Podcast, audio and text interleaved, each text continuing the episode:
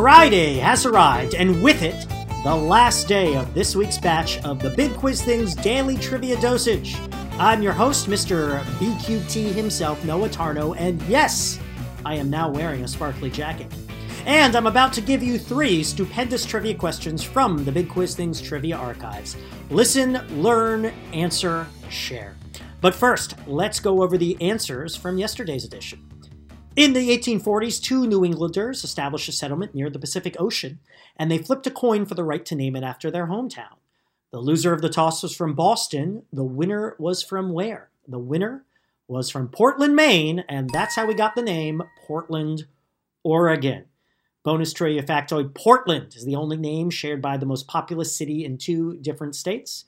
Special thanks for this question from friend of the Big Quiz Thing, a good friend of mine, Caitlin Harrison of Santa Monica, California who is from Portland, Maine, and told me that story. All right, the second question yesterday, fill in the blanks. From 1993 to 2000, one of the world's biggest musicians was called the blank, formerly known as blank. We're talking about the artist formerly known as Prince, and uh, calling himself, actually saying, "My, I am the artist formerly known as Prince." Always seemed to defeat the purpose as far as I was concerned. And finally, our third question, another blank question. The blank is a mammal. Some call it pinch me cake or bubble loaf but perhaps this pastry's most awesome name is blank bread. The mammal we're talking about is monkey. It is monkey bread. I don't know why it's called that. All right, three new questions. Question one What very well known company launched in 1998 and, according to Merriam Webster's dictionary, within two years, people were widely using its name as a verb? I guess the answer to this could theoretically be many things. It depends on what you mean by widely, which admittedly is a bit of a vague term let's just say I almost guarantee you have used this term as a verb, and I absolutely guarantee you have heard of this company. I also clearly remember a New York Times article from the year 2000 about the new trend of people doing this, of people verbing, whatever the verb happens to be. It was considered a novelty at the time. Now it is something we do like breathing. Once again, what company launched in 1998? And according to Merriam Webster's dictionary, within two years, people were widely using its name as a verb. Next question. Question two. All right, I'm definitely going to butcher this pronunciation. Bear with me. Francisco Maria Churruca Iriondo Azpayazu Alcorta, aka Patchy, a man of Basque descent, is considered the Babe Ruth of what sport? Patchy, P A T X I, is how it's spelled, but it's pronounced Patchy, and he is of Basque descent, B A S Q U E, of course, the mountainous regions of Spain.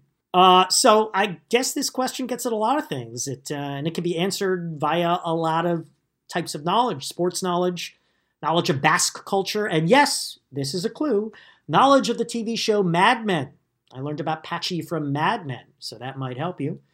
But uh, you know, Mad Men's been off the air for about five years, and knowledge of that show I have found, and most TV shows fades away over time. Five years later, not as many people who know the day to day intricacies of Mad Men. Uh, but for some reason, there are certain TV shows that people seem to always remember The Office, Friends.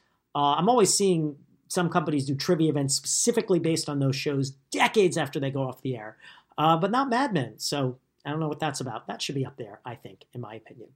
So once again, our third question, uh, sorry, our second question for the day, Francisco Maria Churruca Iriondo Azpayazu Alcorta, aka Patchy, a man of Basque descent, is considered the Babe Ruth of what sport? And finally, our third question. Question three. Here's another audio question. Identify this song, artist, and title according to the clip, but we have slowed it down to half speed. Who and what is this slow song? Here it is.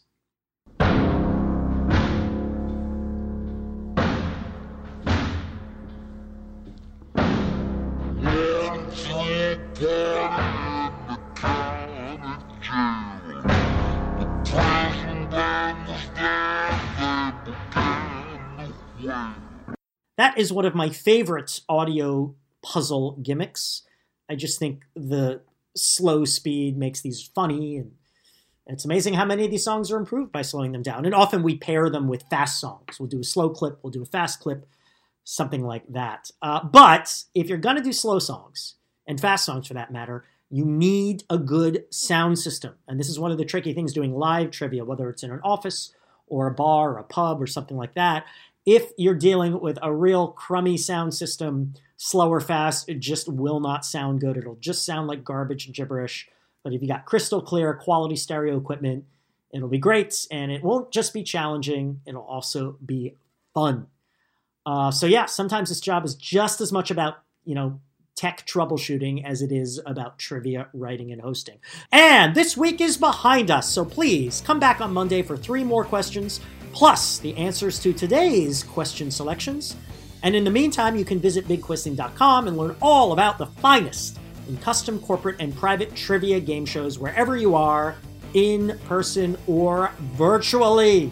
Enjoy the weekend. We will kind of, sort of, technically see you on Monday for the Big Quiz Things Daily Trivia Dosage.